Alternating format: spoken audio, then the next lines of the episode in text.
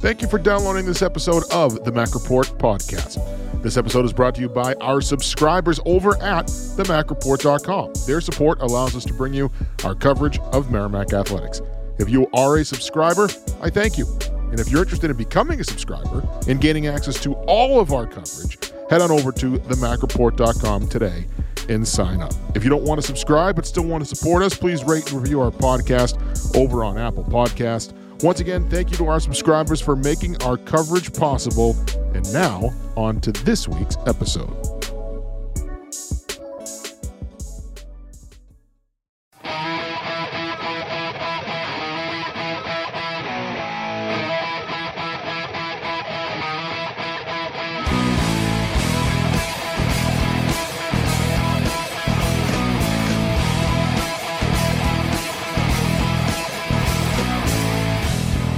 Uh, not many games last weekend since the last time Ian, you and I have talked, which is one basketball game since the last time we recorded. Uh, Merrimack beat St. Francis last Thursday on senior night, uh, but still uh, several developments, even though men's basketball and men's hockey haven't necessarily uh, been on the ice and on the floor themselves. The people around them in the standings have been playing games, which makes their playoff picture a, a little bit more clear here as we enter the final weekend of the regular season for basketball and the second to last weekend of the regular season for hockey.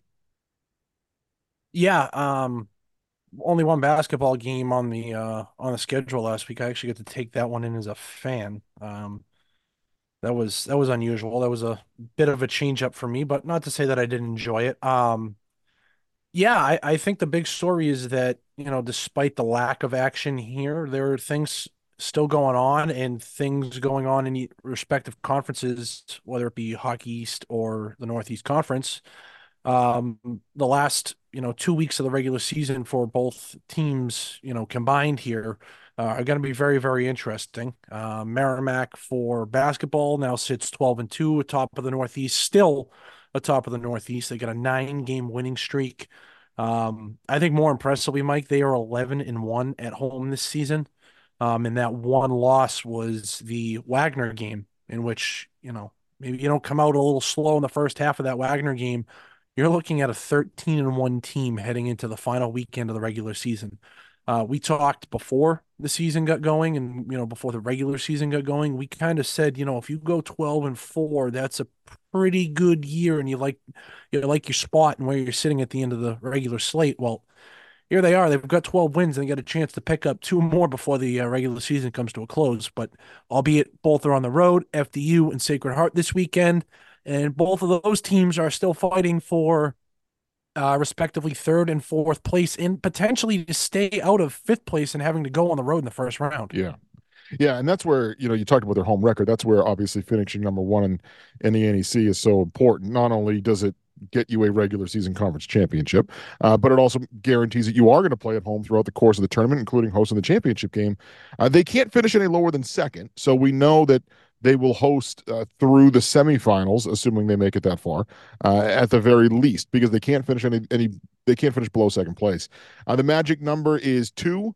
Meaning they need, with two games to play, any combination of two wins or uh, or two uh, or two Central Connecticut losses. So they they do control their own destiny for first place. If they win out, they will finish in first because they're one game ahead of Central Connecticut right now. Central Connecticut can't Central Connecticut can't catch them if they win their last two games and finish 14 and 2.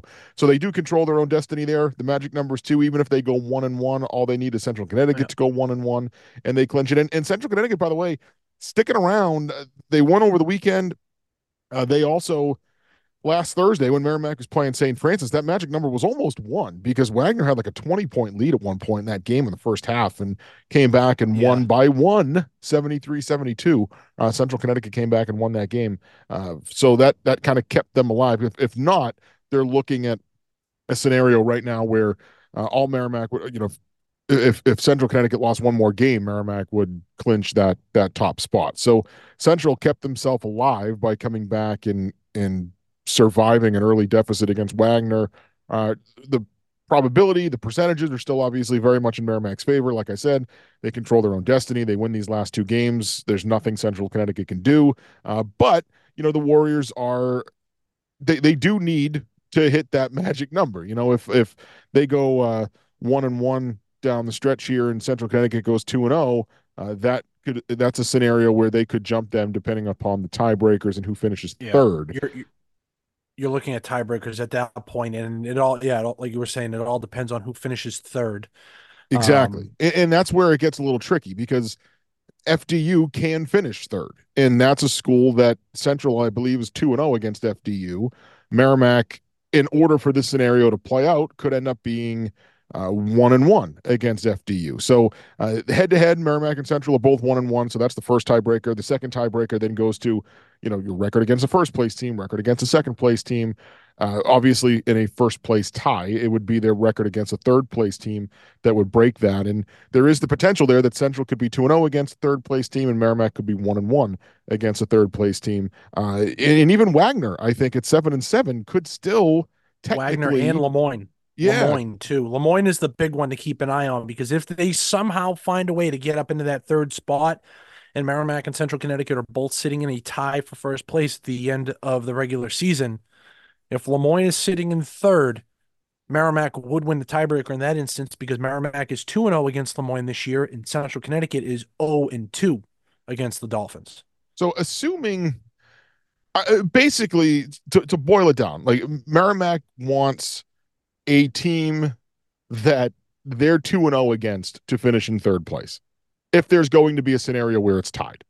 That's really the, the simplest way to put it. So uh, it's hard right now to look at. All we can say right now for sure is they don't want Wagner to be third because they're one and one against Wagner. So uh, Wagner and Central is right now the only two teams that have beaten them. So if Sacred Heart or FDU gets a win here over these last two games, and you're looking at a potential tiebreaker scenario, you're hoping that Wagner or whichever team beats them this coming weekend stays out of that third place spot, and then they should be fine.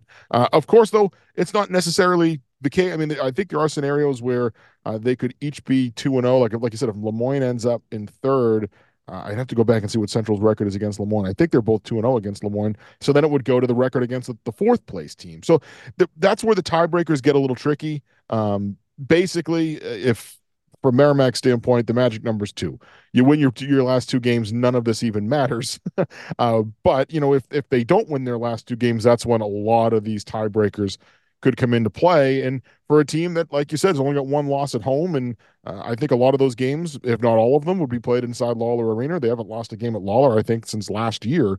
Uh, you're looking at a team that definitely wants to play at home. And if I think it's a big advantage. I think it was a big advantage last year and, and, played a big role in why they won the NEC championship a year ago was having all those games at home.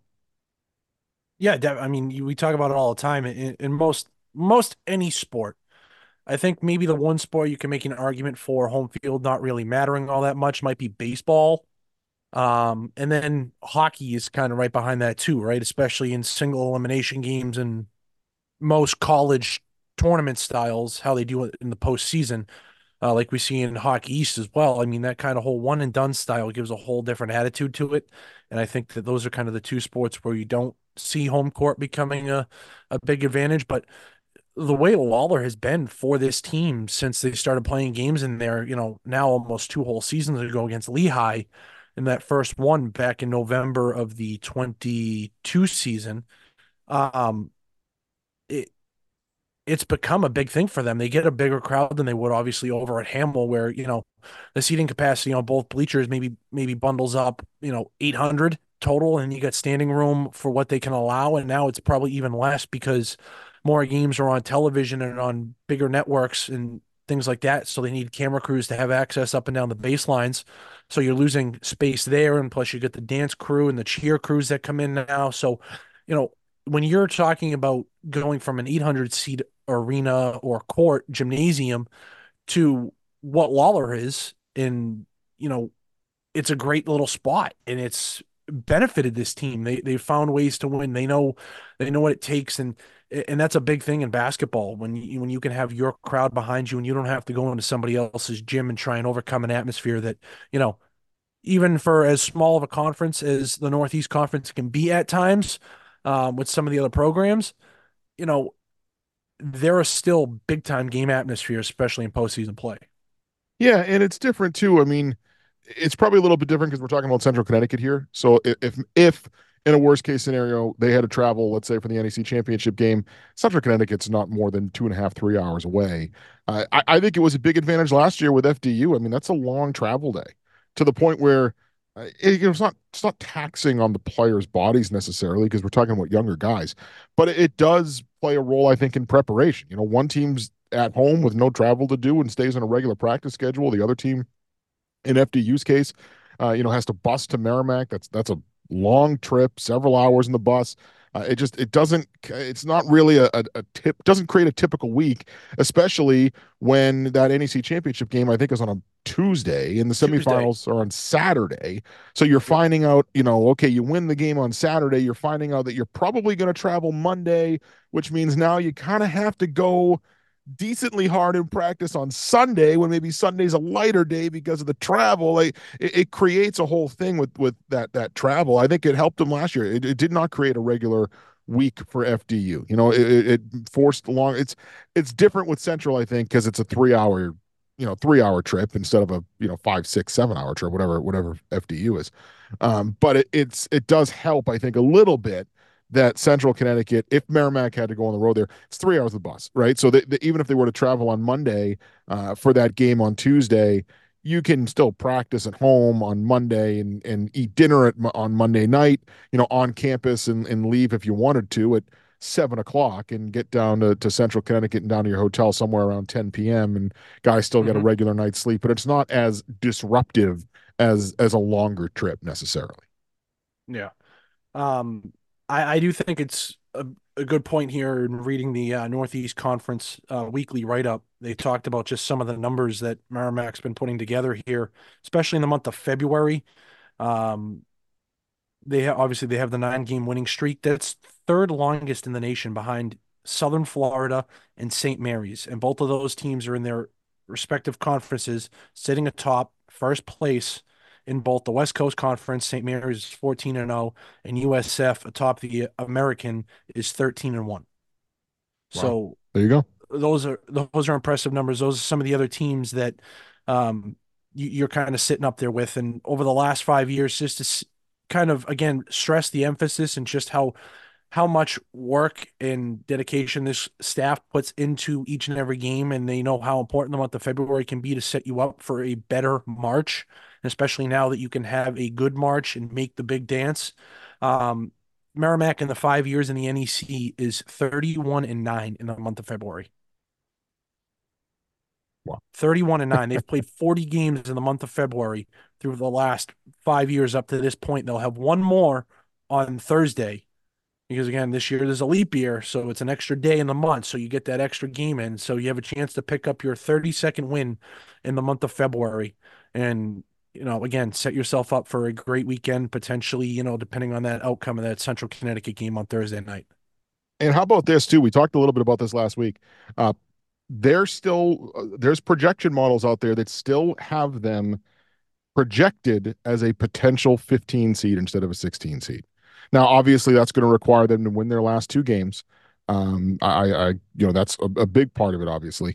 Uh, right now, if you look at just overall probability, and of course they have to win the NEC in order to get in. So these numbers uh, are, are, the percentage chance that they have to win the NEC tournament. Uh, it gives them a 40% chance of qualifying for the tournament. That's the, the highest percentage in the NEC. It's not over 50% because you know, Central Connecticut is, I don't know, I don't have all the percentages in front of me, but Central Connecticut uh, is there's a probability they could win. There's probably Sacred Heart could win. Uh, Merrimack has the is, is the favorite at 40%. So there's a 40% chance that they qualify. Uh, according to the simulations right now, that 40% breaks down like this 10% chance they're a 16 seed, 27% chance that they're a 15 seed, 3% chance that they're a 14 seed uh, and a 1% chance that they ended up as a 13 seed. I don't know what that 1% is, or less than 1%, excuse me. Um, obviously, that that's a reach. Even the 14's a reach. I don't think a 15 seed is a reach. I know if you read a lot of the national bracketology articles that have been out over the last week, a couple more came out today and yesterday. Uh, they all have Merrimack playing in the play-in game in Dayton uh, in the first four. I think honestly, I don't think people are looking at the net rankings. I think a lot of some of these people are just under the assumption that the NEC champion is going to play in that first four because they kind of always do. But right now, I mean, there's a strong, strong likelihood, even if they ended up as a 16, that they end up as one of the top two 16 seeds, which would still avoid the play-in game in Dayton. I don't know how the how the math is going to work itself out once we get there. Even if Merrimack wins out, they could still end up in the play-in game because a lot of things can happen. You're talking about 300 something teams.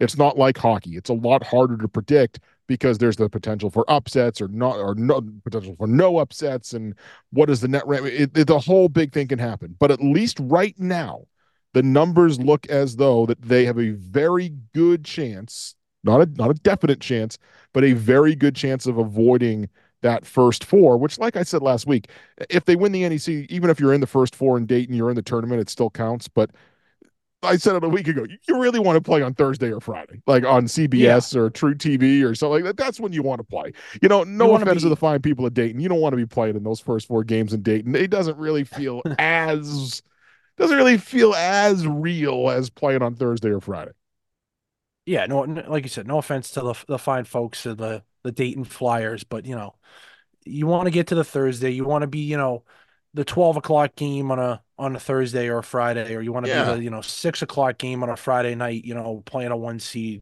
You're gonna get more eyes on your program. You're gonna get more eyes on the on those games naturally, anyways.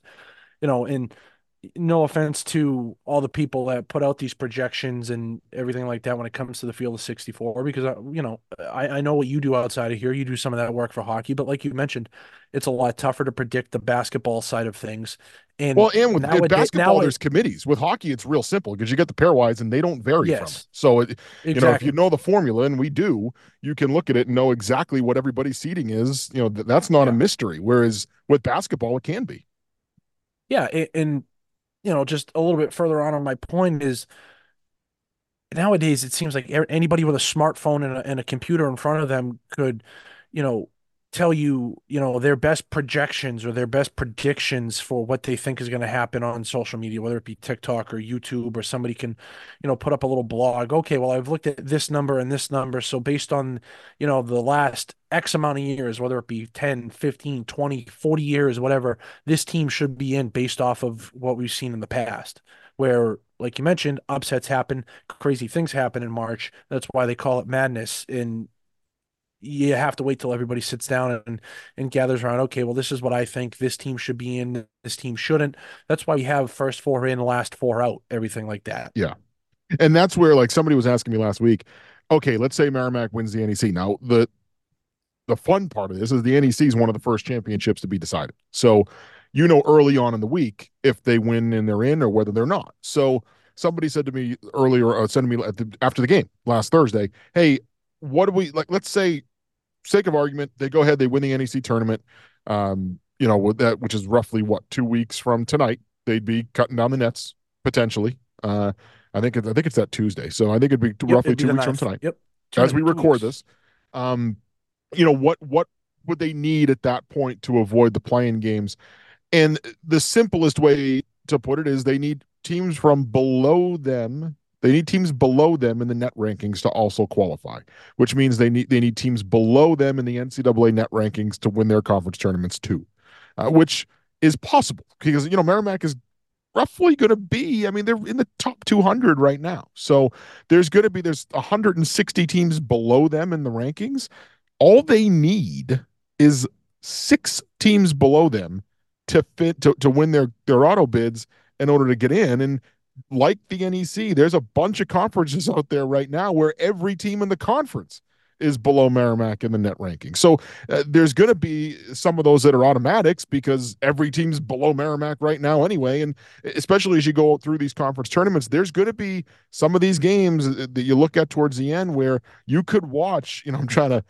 You know, who who knows what the league could be, right? But you could be a Merrimack fan going, man, I got to watch the Big Sky championship game tonight well, because if Idaho State wins and they're below Merrimack in the net rankings, it could mean that Merrimack avoids the play-in game. But if Eastern Washington wins, uh, you know, now you know we're probably going to Dayton. You know, there's going to be scenarios like that where you could probably look at it with some of these obscure conferences that that people out here have never paid attention to, and those games can mean a lot. Yeah, well, just an just an idea here. I I pulled up the net rankings here. So Merrimack sits at 200 even. They moved up since last week. Last week or whenever the last time these were published, they moved up from 202 to 200. So they're at 200 even. Just to give you an idea, some of the teams that are below them: Rhode Island in the Atlantic 10, um, Columbia in the Ivy League, Louisville in the ACC, New Hampshire in the America East. Um, obviously, that road would require going through Vermont, who pretty much has that conference all locked up. But you know, again, things happen. Um, I'm just trying to find some of the other bigger names. That Maine again in the America East, another one right there. Um, Temple in the AAC, uh, North Dakota in the Summit League. I mean, the list goes on and on. We could we could sit here and look at this all night long. Lehigh in the Patriot League.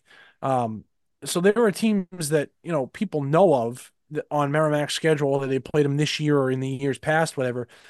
That again they fall below them in the rankings. So if those teams pull off upsets and end up going on to win their conference, that helps them. Yeah, I mean Lehigh right now is tied for third of the Patriots. That's what Perfect I mean. Example. Like, there you go, right there. they Lehigh could goes certainly on a win that bit of a run. Yeah, they go on a run. They get hot at the right time. All of a sudden, look at bingo Patriot League champion Lehigh. That's another team below Merrimack in the rankings that, you know, now is a conference champion. So they're automatically in the tournament. But as long as they still fall below Merrimack, Merrimack will get just a little bit of a higher rating. And that potentially is the difference, you know, whether it's fractions of a point or whole points from playing in that 16, you know, first four game or being a 16 seed and avoiding the play-in game altogether or being a 15 seed like we've talked about. Yeah. So we, don't know. I mean, like, like I said, they could still end up in Dayton too. That that's obviously a, a very real possibility. It's just that it's not automatic. You in look, usually with the NEC champion, it's automatic. They're going to play in the first four because they're going to be one, two of the. They're going to be one of the four lowest 16 ranked seeds, or one of the four lowest overall seeds in the tournament.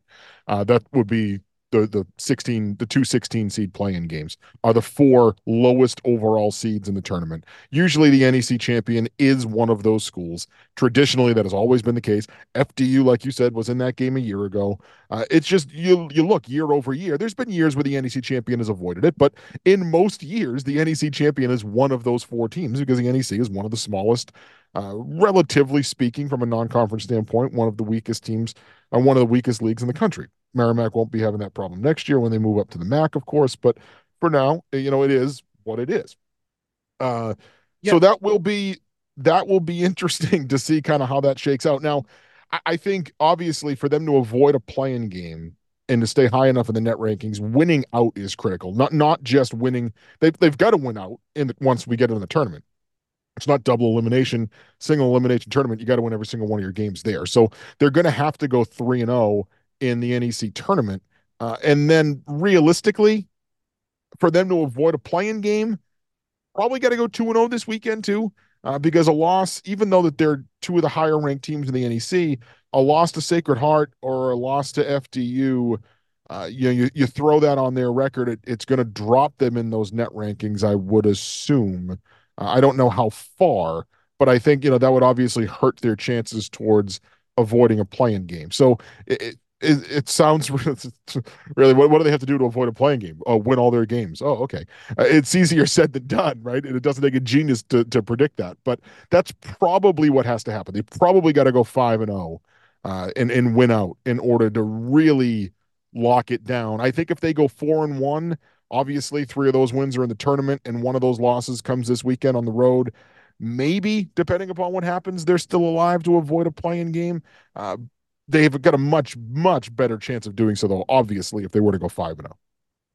Yeah, the better your record, the better your seeding is going to be. It's as simple as that. Um, you know, we, we kind of talked about the schedule, FDU and, and Sacred Heart this weekend. I, I it should be brought up as well for um Central Connecticut this weekend. They have LIU and Stonehill, so they do have a little bit, you know, based off of standings and, and kind of what we've seen from some of the teams. They would they would have an easier uh, an easier road this weekend um, than Merrimack would, or is projected to maybe have having to go on the road and play, you know, the th- third and fourth place teams for the final two games of the regular season. Looking way ahead uh, for people that may wonder, like, hey, what does their season look like compared to the teams in the MAC? this year. Where like where would they kind of fall? They were in the MAC this year. Uh, not far behind, at least according to KenPom, which is a website that's been around forever. Ken Pomeroy has ranked college college basketball teams for decades. Uh, he he's his rankings are all mathematically computed. Uh, they're not, you know, there's no polls here. It's it's all statistically based, uh, and it compares every team, kind of like the net rankings, from one to 364 in the country. Uh, it's similar in model to the to the net rankings that the NCAA uses. Like you said, the net rankings have Merrimack at 200. Uh, the Pom rankings have them at 202. That would put them in second place in the MAC right now. That has them as the second best team in the MAC. Uh, Fairfield at uh, 18 and 10 overall. They're 170 uh, in Pom's rankings. Quinnipiac is currently second in that league. They're 205. So Merrimack just ahead of Quinnipiac uh, in, in, the Pom rankings in terms of teams in the MAC. So even you know looking at how does this how does this year's performance project to the, to the MAC next year? Still pretty good. Like still a top two team. Uh, you know, from a ranking standpoint, a top two team, clearly a top three team in the MAC. That's what this team would be if it was in the MAC this year, which I think is promising looking ahead when you look at just the number of younger guys that are on this roster. Obviously, if they can survive the transfer portal, uh, they should be in good shape going into the MAC next year to to contend as one of the top teams in that conference. And again, that's looking way ahead, uh, but still, it's worth noting.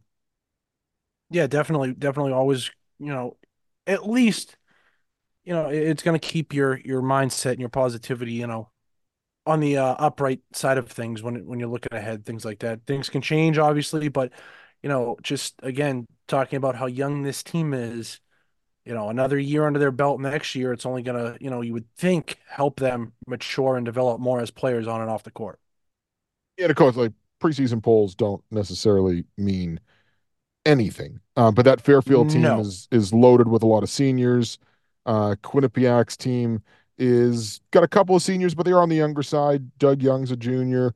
Uh, they've got a sophomore, Amari Tyson, there too. That that's been a big time player for them. So I would think. I mean, if you're kind of looking at it from a preseason poll standpoint next year, and you look at the number of younger guys that Merrimack has in their starting five, and just in their rotation overall, you probably think that Merrimack preseason is two or three in the MAC next year that's where they should be. I don't think that's where they will be because coaches are going to bump them down just because they're the new guy.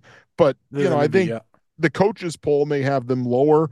If you're someone like us that's looking at it, you know, a little more analytically, they're probably two or three in, in the MAC going into next year. And again, that assumes that they return everybody. You also add Malik Edmead into the fold as well, which is certainly going to help. And but that, we're getting way ahead of ourselves talking about next year. There's still a lot to do uh, with this year, and we'll, you know, the big one starts. Uh, starts this weekend. If they can get a couple of wins this weekend and close out with two wins, they put themselves in really good shape going into the tournament. And then, of course, like we said before, uh, so just so that everybody understands the way that it works, they have to win the NEC tournament in order to make the NCAA's. One loss in the NEC tournament, and that will be it uh, because they will not qualify as an at large, which is not a big surprise, um, considering you know where they're coming from in the NEC. So they do have to win.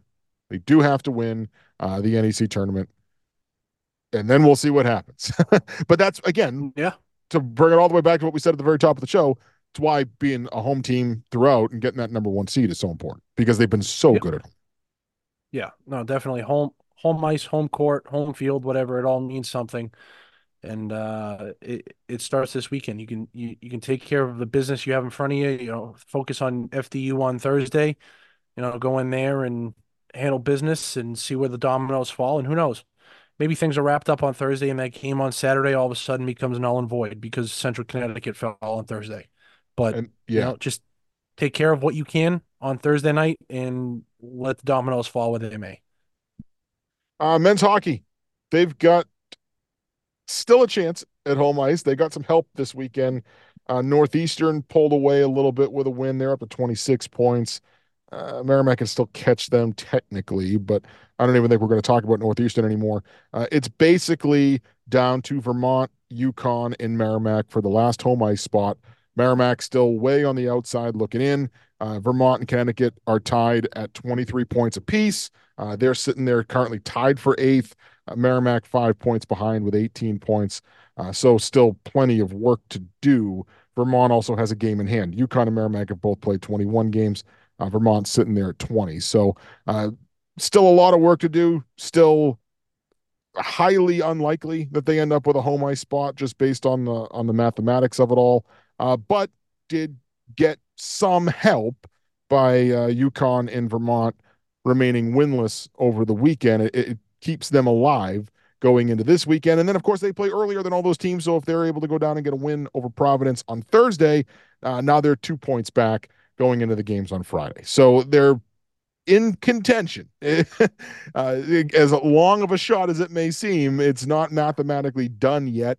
Uh, but the the way the the weirdness of it all, Ian, is that they could also go three and oh to end the year and still end up in last because uh, UMass Lowell has a game in hand. So if Lowell wins out, they would jump Merrimack in the standings. And if Vermont, Connecticut, and Lowell and Merrimack, if those bottom four teams all go undefeated the rest of the year, Merrimack ends up in 11th place. So they could still win out and finish as high as eighth, or they could win out and finish as low as 11th, which is kind of crazy. Uh, but that's just the way that the year has gone. Yeah, it's just again a microcosm of things and how they've transpired. Um, you know, they get the game Thursday night at Providence. Uh, you have a chance to come out and you know put a little bit of pressure on both UConn and Vermont ahead of you in the standings to come out and perform well. I mean, Vermont's going to host Maine for a pair, and UConn has a home and home with Northeastern. So you you could again get a little bit of help this weekend if you can come out and take care of you know, picking up a, a few points here or, you know, even combining it and, you know, call me crazy, but if you pick up a sweep this weekend, you know, that, that game that next week against Boston College, in which that game might potentially also mean a lot for them in the standings wise because they, uh, they got BU clipping right on their heels. Um, so there's only one point separating BC and BU. So that game next weekend could mean a lot too for Boston College if they want the outright regular season title, uh, keeping it off of the other end of Comm Ave. Um, but yeah, it just you spoke about it. They could go three and zero, oh, get some help, and you know finish as high as eighth, or they could also go three and zero oh and finish in dead last. You know, so that kind of just shows you the way that the season shake uh, shaken out.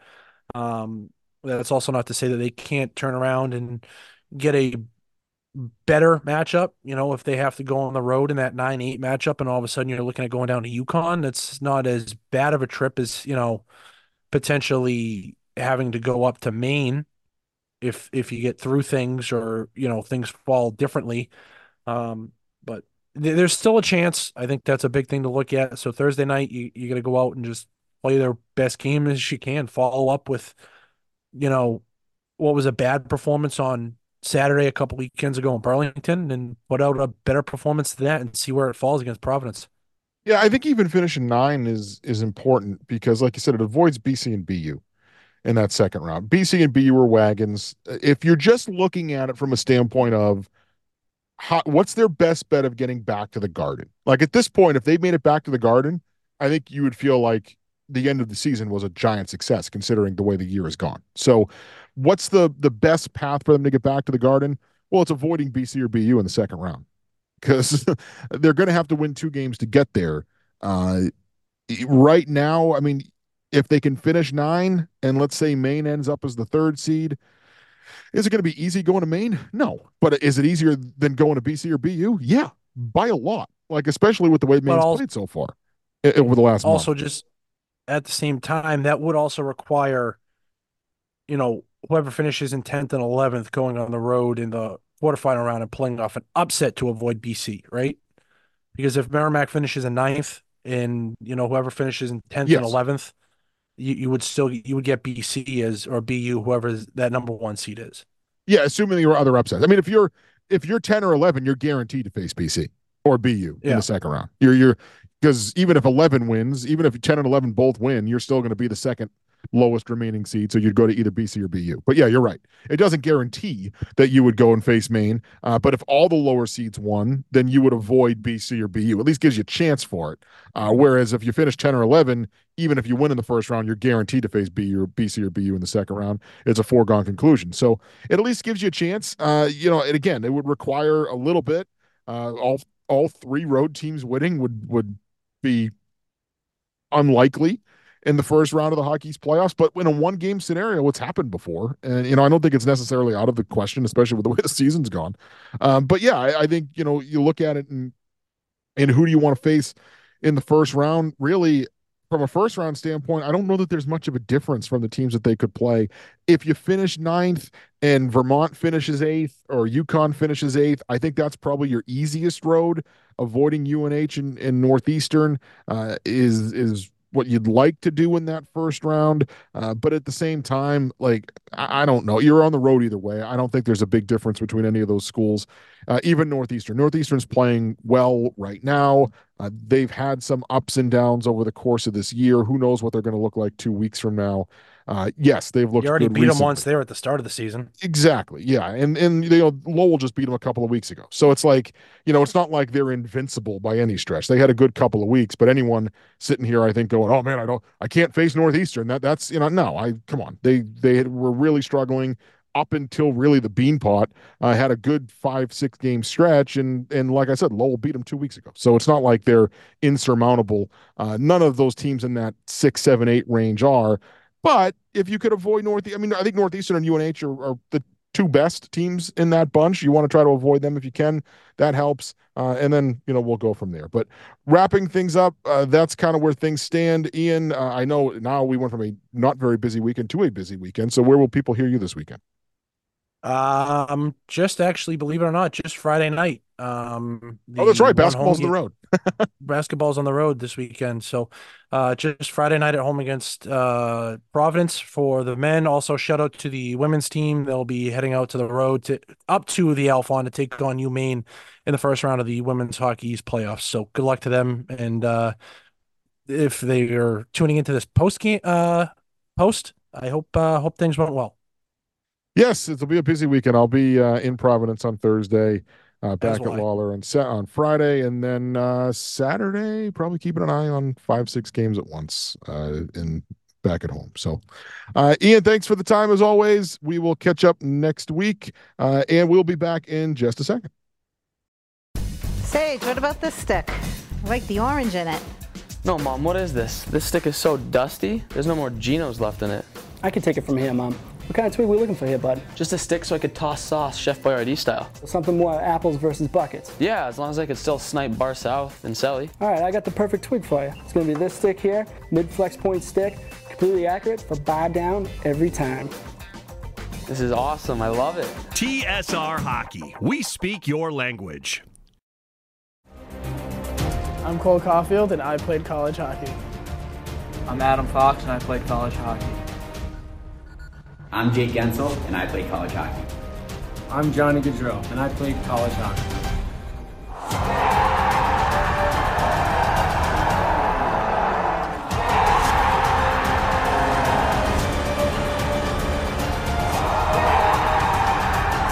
Whether you are a fan or a player, nothing compares to college hockey. For more information, visit collegehockeyinc.com.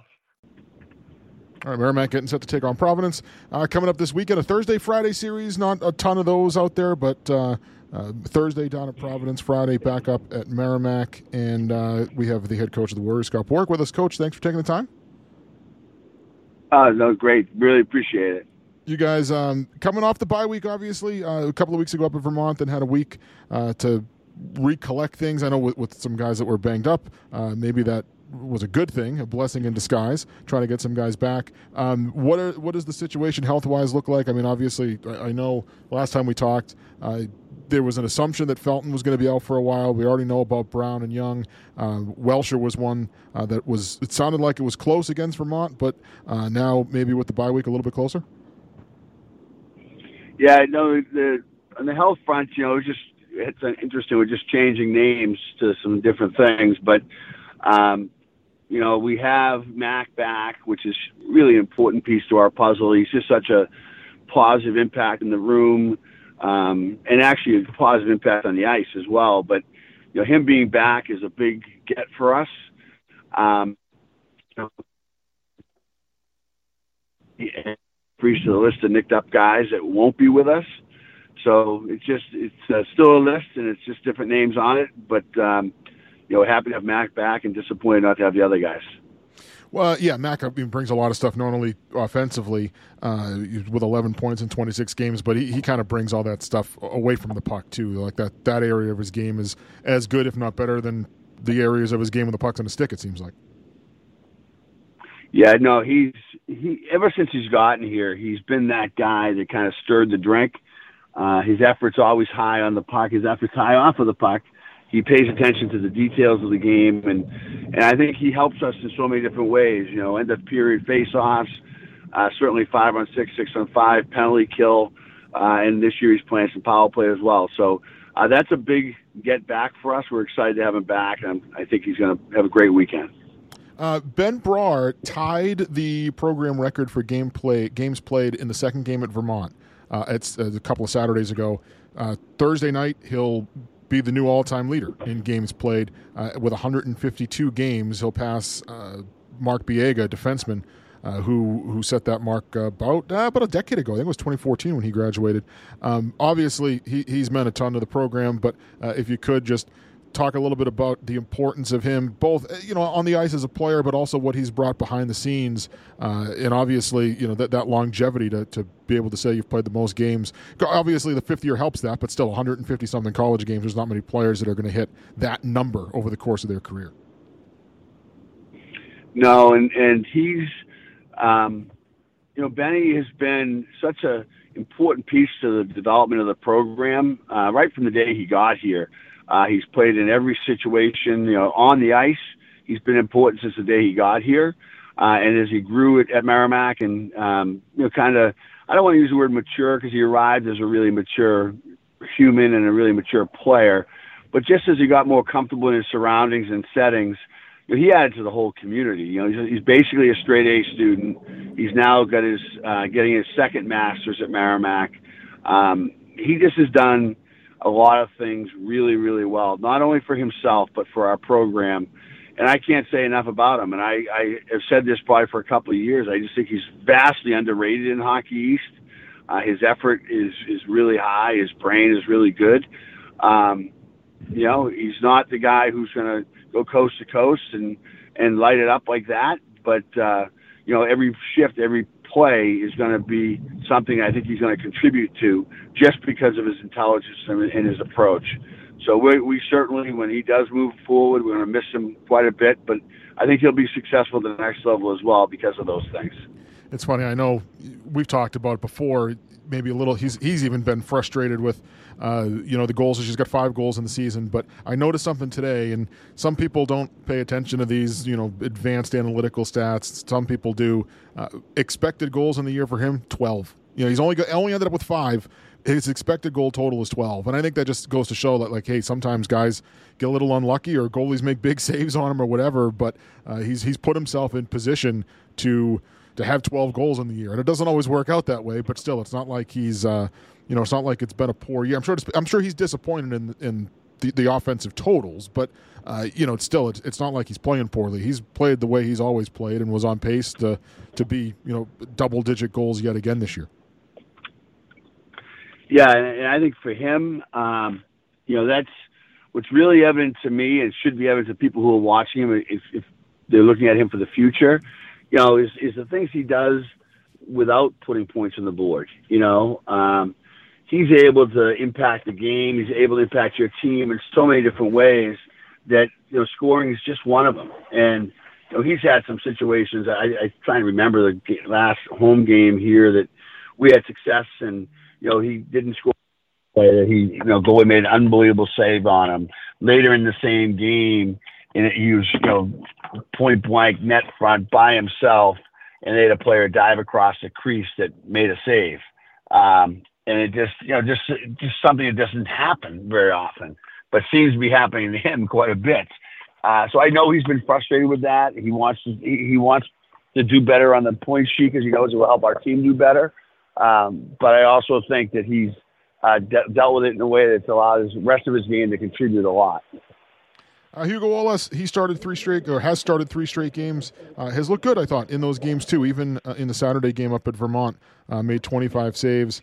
Uh, what have you seen from him over this stretch where he's been able to put some some games together here? Obviously, you're still in a situation over the course of the year where the goalies were not in a exact rotation, but still both seeing significant amount of, a significant amount of time. And then uh, really over the, the second half of the month here, he's he's kind of taken over and uh, has been able to put together some consistent consistent efforts here for you.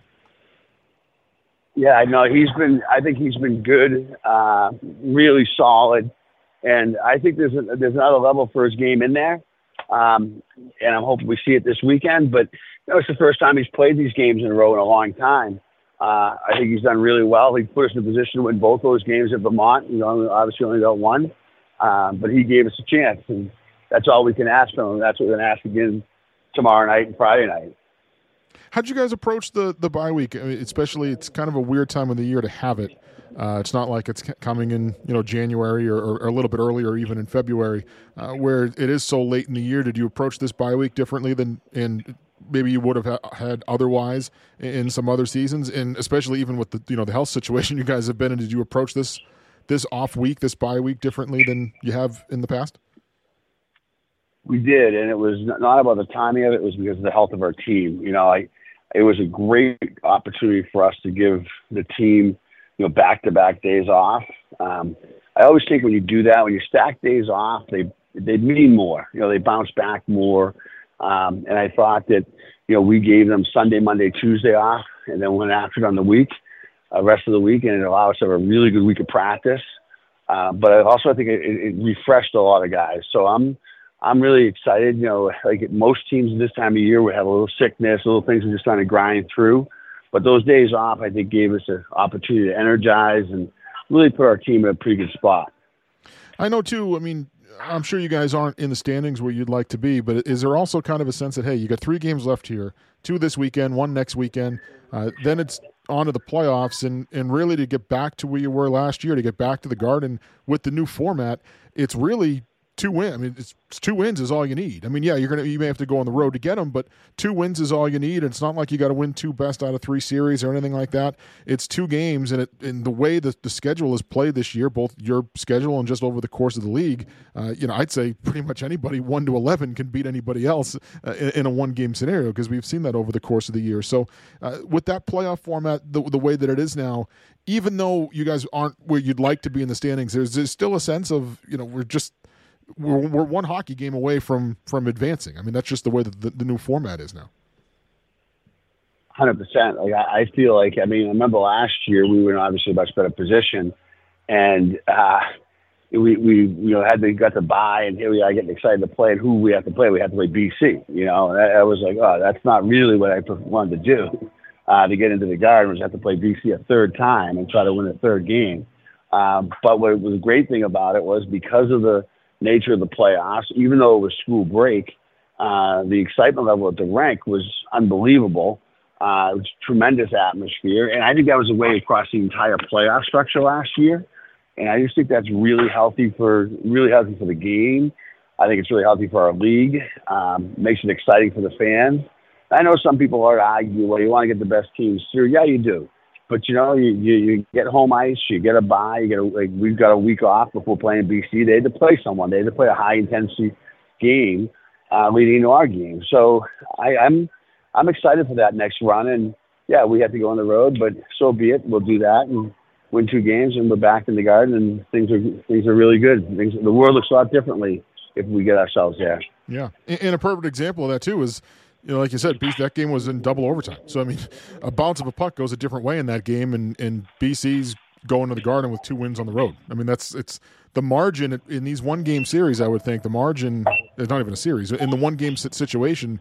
Uh, the the margin's very close. you know, your goalie gets hot in one game, and, and, a goalie can steal a game by himself. We've seen that happen too. Uh, you know, a bunch of times, of course. Well, and that's the thing in our league. Like, not only I think I think one through eleven is one through play eleven will be a tough match if that ever gets to that point.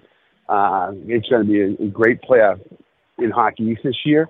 But we also have a league that has several, you know, what I would consider all American candidates in goal, and we have as many of that of those goalies that can literally win a game. It, it changes the approach of the team. It changes the confidence level of the team going into those situations. Our team showing us a lot of confidence in our goaltending. So I, I think anything's possible, and we just want to get better. these last three games and put ourselves in the best position to play that Wednesday night on the road and, and play our best game of the season. Uh, first time you guys will will see Providence this year is coming up tomorrow. Uh, what have you seen from them? What do you feel like, uh, from from your standpoint, needs to be at its best to to go in there and compete against the Friars? Exactly that. Actually, our competitive level has to be extremely high. Um, you know, they um, they're a very talented team, as talented as anyone in our league. Um, but I also think they're a team that works as hard as anyone else in our league, and that that's what makes them a challenge this year. Is that they're talented for sure, like some other teams in our league, but their work ethic and it's it's not as much what they do, it's how they do obviously I have some exposure to that myself and being there, but I think it's uh, as as and as strong a team in the structure as any team in our league, and that uh, that poses a problem if your team's not ready to compete. All right, Coach. Well, best of luck this weekend. We'll talk again next week, uh, right before the the regular season finale is a week from now. So we'll talk again next week. With best of luck this weekend. Yeah, that's great. Uh, looking forward to it. We'll see you uh, in the rink this weekend.